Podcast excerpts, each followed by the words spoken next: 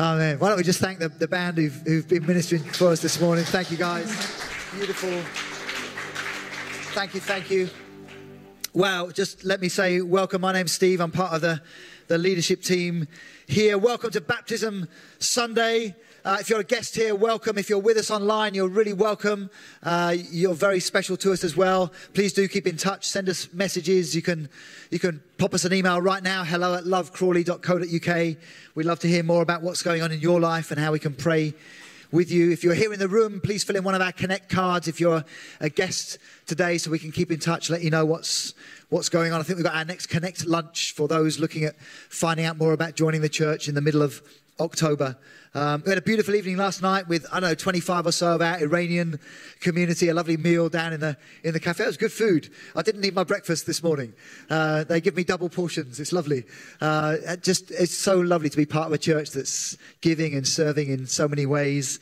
And this morning as well, we welcome Sunil and Sita from Kathmandu, arrived yesterday. Welcome, guys. He's the guy wearing the best hat in church today. I've got mine in the car, but I only wear it on sunny days.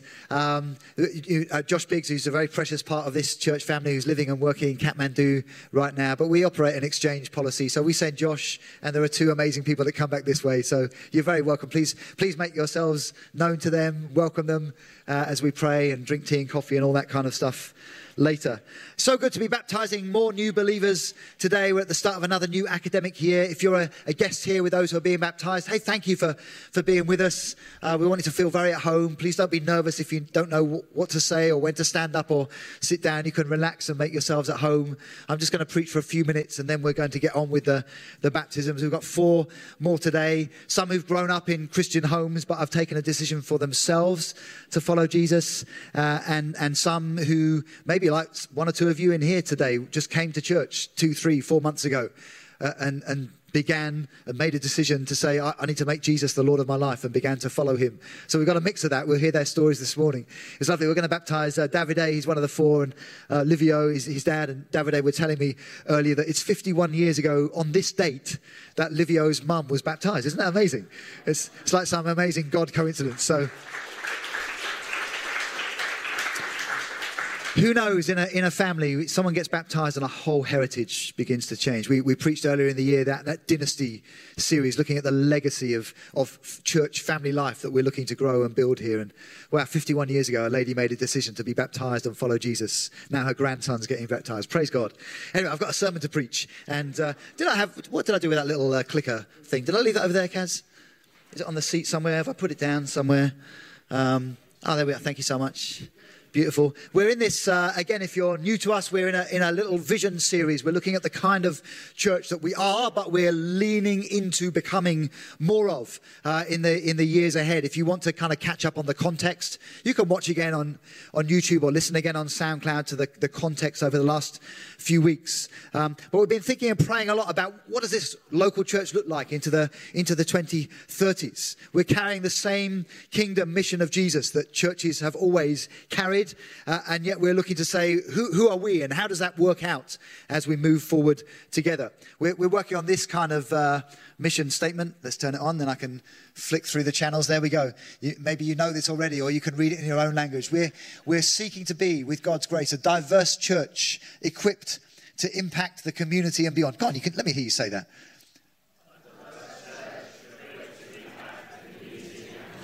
And if that's in your language up there, hopefully it says the same thing.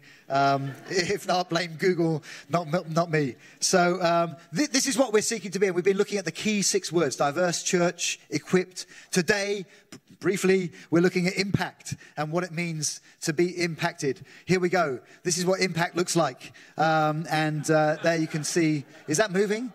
It is moving slowly. It's like it is moving. Yeah. There you go. When I watch footballers play and one of them goes down having been hit in the face with a ball, and I go, you've just been hit in the face with a football. What's the matter with you? Man up. That's what's actually happening if you slow it down times 1,000. So impact means the act or the force of one thing hitting another. Or it means a powerful or major influence or effect. That's what impact means. When we look at the impact of the first church after Jesus ascended into heaven, he died on the cross, he was raised to life by the power power of God. His little group of disciples that were left, just a small group, the 12 apostles, they watched him ascend into heaven. Today, over 2.5 billion people on planet Earth claim to follow Jesus. Never mind the millions upon millions down through every century and every generation from that moment when Jesus ascended until today who've been followers of Christ. I think that is impact, don't you? That is a major influence, spreading and growing, to use the definition. Can you imagine? Many of you have joined new small groups for discipleship this week that have just begun again. Maybe a group of 10 or 12. That was the 12 apostles that were around Jesus. And they went from Jerusalem to Antioch to Ephesus to Rome, all over the known world in one generation. That's impact. Can you imagine the 10 or 12 in your small group?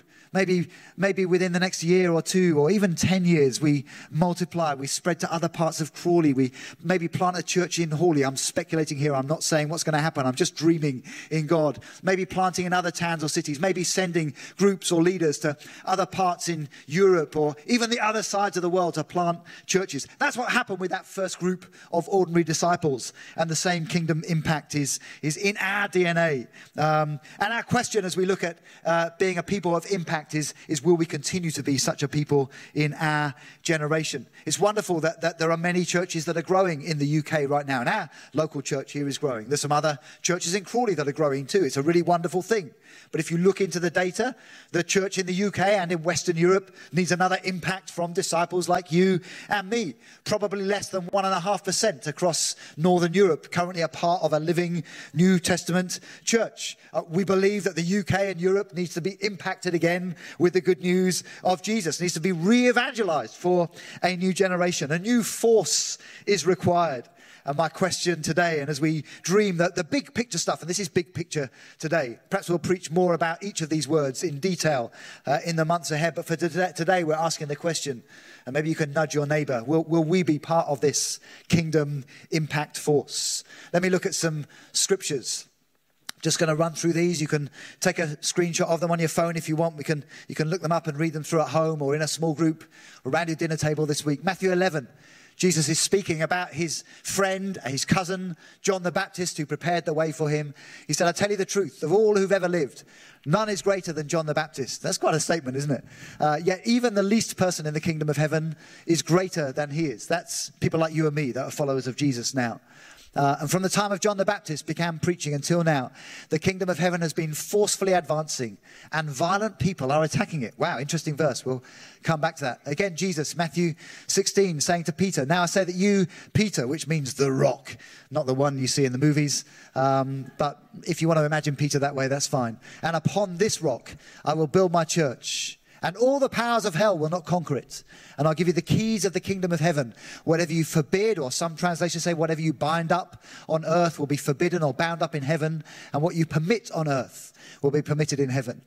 Matthew 6, Jesus is teaching his disciples and teaching us by extension how to pray. Part of that prayer, he says, our Father in heaven, may your kingdom come soon, or may your kingdom come on the earth as it is in heaven. Be established here as it's established there. I love these are just some headline passages to help you to think about kingdom impact this morning. The writer to the Hebrews is speaking about all the kingdoms of the earth around us shaking. They were in their day when they wrote the Bible. The kingdoms of the earth are still shaking today. If you've not noticed, then look at the news. But the writer to the Hebrews says, we are receiving a kingdom that is, let me hear it, unshakable. It's a kingdom that cannot be shaken. And so let us be thankful and please God by worshipping him with holy fear and awe, for our God is a devouring or a consuming fire. I love Acts 17 as well. These disciples, they've begun to spread around the Greek and Roman world, and there's a bit of a riot with Paul and Silas, and they go to drag the disciples out of the house where they're staying, and the accusation is made, Paul and Silas, these believers who've caused trouble all over the world are now here disturbing our city too. If anything is ever written on my gravestone, I'd love that kind of comment to be written. That would be fantastic, wouldn't it? He's come here too, and he's disturbing this city. Listen, Jesus talks about the kingdom, his kingdom, more than anything else. In Luke 4, immediately after he comes out of his temptation in the wilderness, he opens the scroll of Isaiah, he reads the old prophecy, and he says that the kingdom is now opened, it's unfolded in front of you. I've come to open the eyes of the blind, to lift up the oppressed, to bind up the brokenhearted. It's Jesus' mission from the very beginning. And speaking of his kingdom, we're meaning that the rule and the reign of Jesus Christ that is in heaven right now, but coming to earth, spreading and growing everywhere. By kingdom, we mean it's the domain of the king or the territory of the king, where Jesus rules as Lord and King. That's his kingdom. We're not talking about geography, although geography matters. We're going to every nation. That's what Jesus tells us to do. But 1 Timothy 1:15, Paul writes to Timothy and he says, here's a trustworthy saying that deserves full acceptance. Christ Jesus came into the world to save sinners. So what does the kingdom of God mean? Every sinner that's saved, every sinner that repents and comes to Jesus, the kingdom of God comes alive in them and the kingdom of God advances. It's not about geography. It's about your life and mine, wherever we are on planet Earth. Wow. And it's a mission of the kingdom to impact with the kingdom that Jesus delegates to us, his disciples. We're to pray for the kingdom to come, as we were reading in those scriptures. We're to expect, as those scriptures teach us, to have a forceful advance and impact. We're to expect to make disciples from all nations and to all nations. We're to expect opposition, what the Bible calls from the kingdom of darkness or the kingdom of Satan. We're to expect, as we read in Hebrews, that we're receiving a kingdom that cannot be shaken. So whatever opposition comes against us, and at times we may feel a little bit shaky, no, it can't oppose the advance of Jesus' rule and reign. His kingdom does not fall, but in fact it continues to impact and grow even with opposition. We have our brothers and sisters from Iran as part of the church. They are part of an oppressive regime where Christians are imprisoned and killed right now. In Iran, there are probably thousands of believers that are in prison or being murdered for their faith in Jesus, and yet Christianity is growing fastest on planet Earth right now in Iran. Isn't that amazing? The kingdom of our Lord and Savior Jesus Christ cannot be shaken. It will not be shaken. It will not be defeated. Hallelujah. And so this kingdom doesn't fall. It's just going to continue to spread and grow. Beloved, will we be a people that take hold of it? If you look up in a Bible dictionary, you'll find the word impact isn't really in the Bible in the way that we're using it. But the idea of this kind of impact is everywhere in the Bible. It's an expectation of kingdom life. When Jesus taught his disciples, he says things like this: you'll be salt and light. Salt is an impact word. It doesn't sound very impacty, but salt preserves. Salt brings taste. Light in darkness. We've been singing it this morning. That's an impact word. You turn the light on, the darkness goes. Jesus tells his disciples to proclaim the kingdom. He gives them authority to demonstrate the kingdom. He expects them to go and heal and cast out demons. He expects his people to be a blessing wherever they go. He expects them to give generously. He expects the kingdom to spread. These are impact words that we find right the way through, in spite of the opposition of the kingdom of darkness. And this is what we're engaged in as the church of Jesus Christ. Even though the forces of hell push back against the church of Jesus, it's not an equal battle. It's not a 50-50. Will it go one way or will it go the other? Who's going to win? We can turn to the end of the book and find out. Lily read some of those verses. If you read on a bit from where Lily read in worship this morning, you'll find out exactly what's happened. From the very beginning in the Garden of Eden, where Adam and Eve gave in to sin and temptation and Satan's influence, and his kingdom began to grow.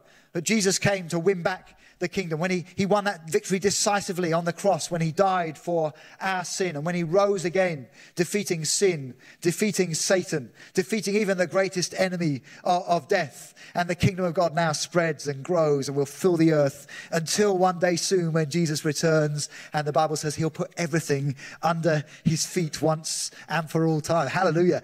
Actually, the Bible tells us Satan gets to keep his kingdom, but Satan and his demons and all who've rejected Jesus have their own kingdom in a place that is outside now of the restored, redeemed, new heaven on earth that Jesus has. It's called hell, and it's a terrifying place for all who've rejected Christ. Church, this is what we're engaged in when we come to church on a Sunday. Maybe you just managed to set the alarm and get here in time today. But let me tell you, you're not just coming to church on a Sunday. You're not just trying to be live a good life. You've been enlisted in the army of God to make a significant impact for his kingdom in your life, in my life, in our generation. When I was a teenager, we used to sing a song at all our kind of teenage meetings. I want to serve the purpose of God in my generation. I want to serve the purpose of God while I'm alive. Anyone else remember that old song? Yeah, there we go. It was a good song, hey? It's still our song today. Every time another new believer, and we're going to hear from some in a moment, repents, turns away from their sin, gives their life to Jesus, gets baptized in obedience to the scriptures. Every time that happens, the kingdom of darkness is pushed back and the kingdom of Jesus advances again. Wow. I said we looked briefly in that Matthew 11 verse. Oh, won't quite go there yet. Matthew 11 was speaking about the... Let me just go back to it. Is that up there now? Oh, there we are. It's a curious verse, isn't it? The word for forceful there. Forcefully advancing in Matthew 11. Actually, the root of that word is a root where we find our English word biology. It's strange, isn't it? They get forceful from it. What it means is it gives us the idea the kingdom of God is alive. It's pumping with life. It is thriving. Elsewhere, Jesus, you may be familiar with this. He speaks about the kingdom of God like a seed.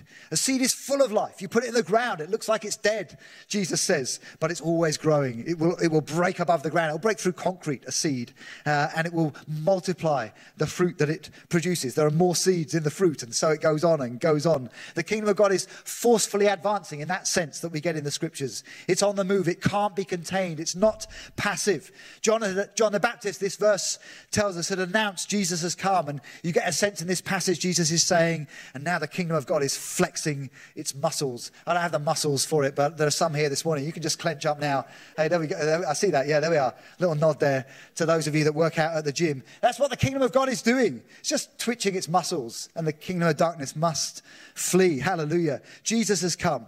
The powers of hell are always scheming to forcefully push back against the kingdom of Jesus and his church on a mission. But I think the other way of reading this verse is that spirit-filled, forceful men and women like you and me, we also forcefully take up the kingdom. It's the same root. It's the same word. It can apply to those that are coming against the church through Satan and his demons, but it can also apply in this verse to those who are snatching up their authority in Jesus to carry out his call and his kingdom purpose. The kingdom will advance with forceful men and women like you and me. We get to take hold of it and engage in the kingdom. The kingdom does not come to the passive or the spoon-fed. When you look at the people who get impacted by kingdom life with Jesus as he proclaimed the kingdom, who are they? They're the hungry. They're the desperate. They're the broken. They're the ones that say, Jesus, if you don't move now. They're the ones that shout out in church. They're the ones that break a hole through the roof so they can lower their paralyzed friend at the feet of Jesus. They're the blind guy that is shouting as Jesus is coming through the middle of Crawley saying, Jesus, son of David, have mercy on me. And people around are a bit uncomfortable because they'd like to hear Jesus teach. But this crazy blind guy is shouting out his name over and over again. He's so desperate. They're the woman who pushes through the crowd just to touch the hem of Jesus' robe so that power can be released from him and he can be healed. The hungry, the desperate, the annoying. These are the people that draw the kingdom of God and energetically grab the goodness of God that is available to us. And Jesus saw that all the time as people interrupted him night and day to get near to him because he's full of life. It's available now in Jesus, he says. And it's available now for us. Jesus is here now, today. If you need Jesus today, you can cry out to him as we pray in a moment. And you can reach out even in desperation and see him move in your life. This is who we are, church. This is what kingdom impact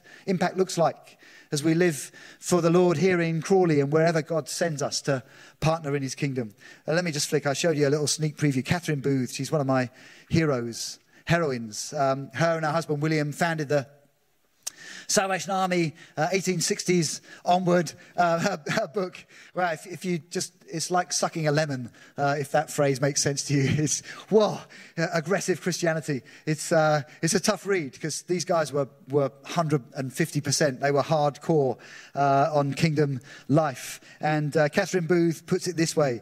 She says, it seems to me that we come infinitely short of any right or rational idea of the aggressive spirit of the New Testament saints. Satan has got Christians to accept what I may call a namby-pamby, kid glove kind of Christianity. It's like a wake-up, isn't it, to the church of the comfortable church of the 21st century West. She goes on to say in her book, if you're just to read the Gospels, Matthew, Mark, Luke, and John, and the Acts of the Apostles, we'll come just briefly to maybe Acts 12 in a moment. If you just had these to go from, instead of looking at the example of much of the church today, then we might have expected very different results. She says, from reading these Acts of the Apostles and from observing the spirit which animated the early disciples and from the way in which everything fell before them, we should have anticipated that 10,000 times greater results would have followed. It's a challenge for us.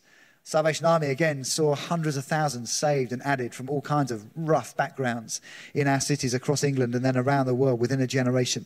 This stuff doesn't mean we're aggressive. We're not forceful in that way.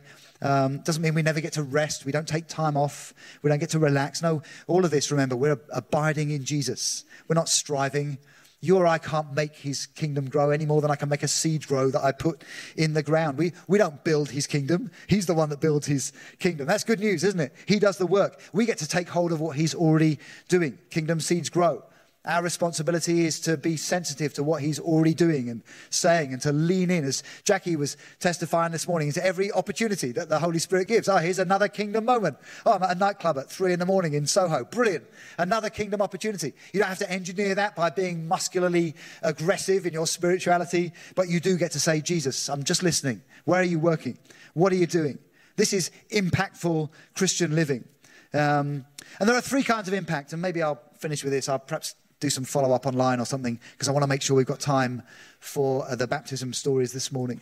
Three kinds of impact that our lives could have on this generation. We're talking a lot at the moment about how does this church push on into the next generation? What would the church of, say, 2033 look like in this prophetic vision series? And I just want to ask you, what impact could our lives, what impact could your life have into this next generation? If you were doing a kind of 2033 review with your small group leader, 2033, a little review of the impact that your life is having, I wonder what you would say. And I wonder what we put in the ground now that begins to change that trajectory over the next 10 years. There are probably three kinds of impact we can have in our lives. Bad impact, no impact, or kingdom impact. Now, which one I'm going to choose? Bad impact, absolute car crash of a life. Do you know, even if you're not living for Jesus, you have an impact on the world around you. Even more so if you profess to be a follower of Jesus, a disciple of Jesus, and you don't live like one, you're not obedient to living for Jesus in your life and your speech and your conduct. If you're not yet a follower of Jesus, I'm so glad you're with us this morning, but you also need to know your life has an impact on those around you. For you who are those of us who are believers, this is really serious. The way I live, the impact I have on my family, in my workplace, here around the church community, there's a danger we can have a really negative impact if we don't take seriously what it means to live for Jesus. We can so easily pollute the atmosphere around us with sin, with cynicism, with gossip, with lies, with selfishness.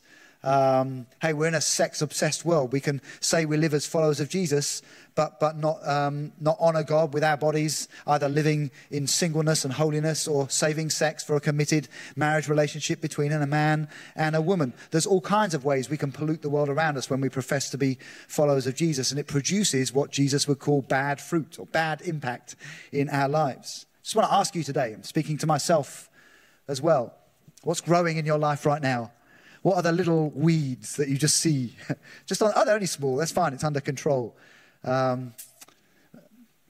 Whatever you see in your life right now in that regard, it will only grow unless you do serious business with God. Our next-door neighbor moved out 2 years ago to go into a care home, and the little weeds in his garden now put shade all over our garden. They've got so big. That's what your life will look like if you don't begin to truly live for Jesus. Imagine the fruit of this in your life, not just this year, next year, but in 10 years' time. Well, we've gone quiet now. Do you know, what about no impact? And I wonder if maybe this is even worse for followers of Jesus. How about living your life with no risk, with no momentum, with no territory gained, with no battles won? Impact, we said the definition, dictionary definition, that football hitting the face, it requires two objects coming together with force. Many of us just back away from living for kingdom impact. Maybe we've been hurt in church life. Maybe we've failed in some way as far as we measure it. Maybe we've been disappointed. All those things will be true. But some of us are in danger of going through life for Jesus and leaving no footprints whatsoever. I think that's a really sad place for disciples to live from. It reminds me of the servant in the parable that Jesus spoke about. He was given money by his master to invest so it would grow and multiply. It's a kind of kingdom parable. But instead, what did he do? He buried it in the ground because he was afraid of his master. He was able to give it back, but he just gave back exactly what he'd been given in the first place. That's a no-impact kind of life. Actually, it comes for believers with judgment from God. In Revelation 3, Jesus describes a church that lives like this, together, as being a lukewarm church. He says it makes him sick. He wants to spit us out of his mouth. We're neither hot nor cold towards him and his mission. Church, don't let this be our review in 10 years' time, hey? Let's make our lives count now. I love, there's an old John Piper book. It's only thin. You can probably find it secondhand on Amazon or get it on Kindle or something, but it's called Don't Waste Your Life. It's such a provocative book for believers that are in danger of coming into this no-impact category. Let's not slip through life just getting caught up with all the cares of life or seeking success and comfort and pleasure in all the wrong places when God has made us for so much more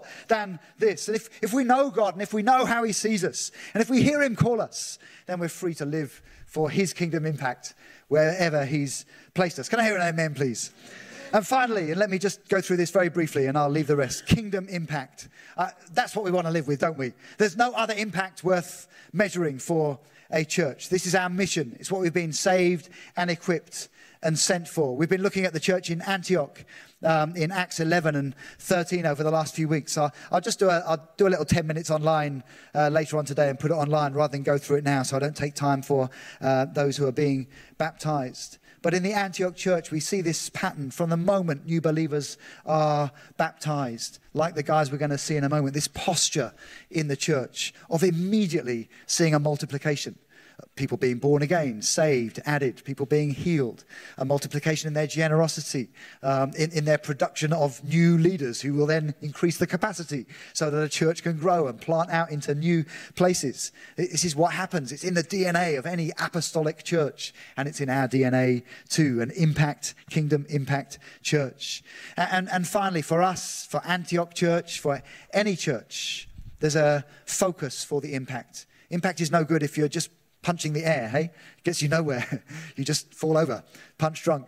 Impact, you have to come against something. And we have a dual focus for us with our kingdom impact. It's true of the New Testament church, and it's true of us today as well. Our impact is to be here in the local community and beyond. Beyond is deliberately vague, okay? There are no boundaries around it. There are some places we're particularly specifically called to work in right now, where God is opening doors into places like Portugal, Brazil, still friends we serve in Italy, into other parts of the world, some Iranian doors opening up. But we keep beyond deliberately vague because the Lord will speak, the Lord will blow, and the Lord will send. And so for us, our kingdom impact here in Crawley, increasingly in the next 10 years, will be the local community and beyond. Friends, it's not one or the other. Some of us here will feel a sense of calling more to one than the other. That's absolutely fine. That's true of any normal local church. In the Antioch Church, some were sent, some remained. But both are the norm. And our apostolic DNA means it's true for us in Crawley as well. At the same time as training, releasing, planting, impacting with the gospel in other places, we have exactly the same kind of kingdom life and attitude and urgency and kind of posture of impact here. Whether you're just reaching the end of your street in Crawley or whether you're one of those who's being sent to the ends of the earth. I'm going to leave it there. Why don't you stand with me for a moment? Let's just pray. Wow, someone's just airdropping me photos. Let me accept that. Isn't that amazing? Never used to get that when I had handwritten sermon notes. The word I had this morning was brace for impact. And we get to make individual decisions as disciples. And we get to make decisions as a church together. Will we be this kind of church community? Will we set this kind of example for our new believers who are getting baptized today and others who are ready to be baptized soon? Will we begin to take some tiny steps of courage that will have a big impact over time? I'll share with you later some steps of courage questions that I want to provoke you with for Kingdom Impact Life. But right now, why don't we just pray together for a moment? You know, on a morning like this, we'll often say, in fact, I'm going to say it in a moment, if you're ready to give your life to Jesus, who died for your sins and rose again, died so that you can come into a relationship with your Heavenly Father and be right with God, you're free to do that right now. We often say that, but I just want to encourage every believer here today, just as we're going to participate in some baptisms in a moment, to say, Lord Jesus, I'm just giving you my life again. You don't, not because you need to, because your being born again was effective and still is effective, but it's a heart attitude that says, Lord, I want to live for you. I want to live for your kingdom. I want to serve your purposes in this generation. Why don't you just respond to the Lord right now and say, Lord, I'm giving you my life again. Forgive me where I've drifted. Forgive me where I've settled. Forgive me where I'm looking for comfort in all the wrong places. Forgive me where I've avoided opportunities for kingdom impact. Maybe there's some repenting to do. Maybe you're aware there's some areas in my life where there's just been the pollution of bad impact. Hey, it's really sad, but if you're a disciple of Jesus, you can repent right now. You can go out of here free from condemnation and living with a new power from the Holy Spirit. Again, just do business with God right now. You don't need to tell anyone else about that, but you can sort that out with the Lord right now. Thank you, Jesus. Thank you, Jesus. Yeah, just while everyone's got their eyes closed, is there anyone here? Maybe there's just one or two. I know most here are followers of Jesus already, but there's someone here this morning that's saying, yeah, I need to give my life to Jesus. I've not ever made him Lord of my life. I've not yet repented of my sins and said, Jesus, I'm going to trust you. I'm going to follow you. I'm going to put all my hope in you. I don't know any more than that yet, but I'm ready to say yes to you. Is that, just while everyone's got their eyes closed, just wave your hand if you're saying that this morning. We'd love to pray with you in a moment. If we're all believers in here, that's great. Or if you're not ready to, that's fantastic. I don't want to put words in your mouth. The Lord grows his kingdom. Maybe you're watching online. Send us a message if that's you. We want to pray with you and help you. Thank you, Jesus. Thank you, Jesus. I pray for every disciple in here, Lord. Will you come now? Will you fill us with your spirit? Will you make us such a people? I thank you. We don't have to force anything. We don't have to force the pace. We don't have to do the haka and pump ourselves up. There's none of that necessary. We just need to love you, stay close to you, get filled with your spirit, and just be courageous every time you give us opportunities. Lord, make us such a people, we pray in your mighty name. For the sake of your glory here in Crawley and to the nations of planet Earth, we want you to be glorified, Jesus. And so we pray in this way and we take this posture today. Amen.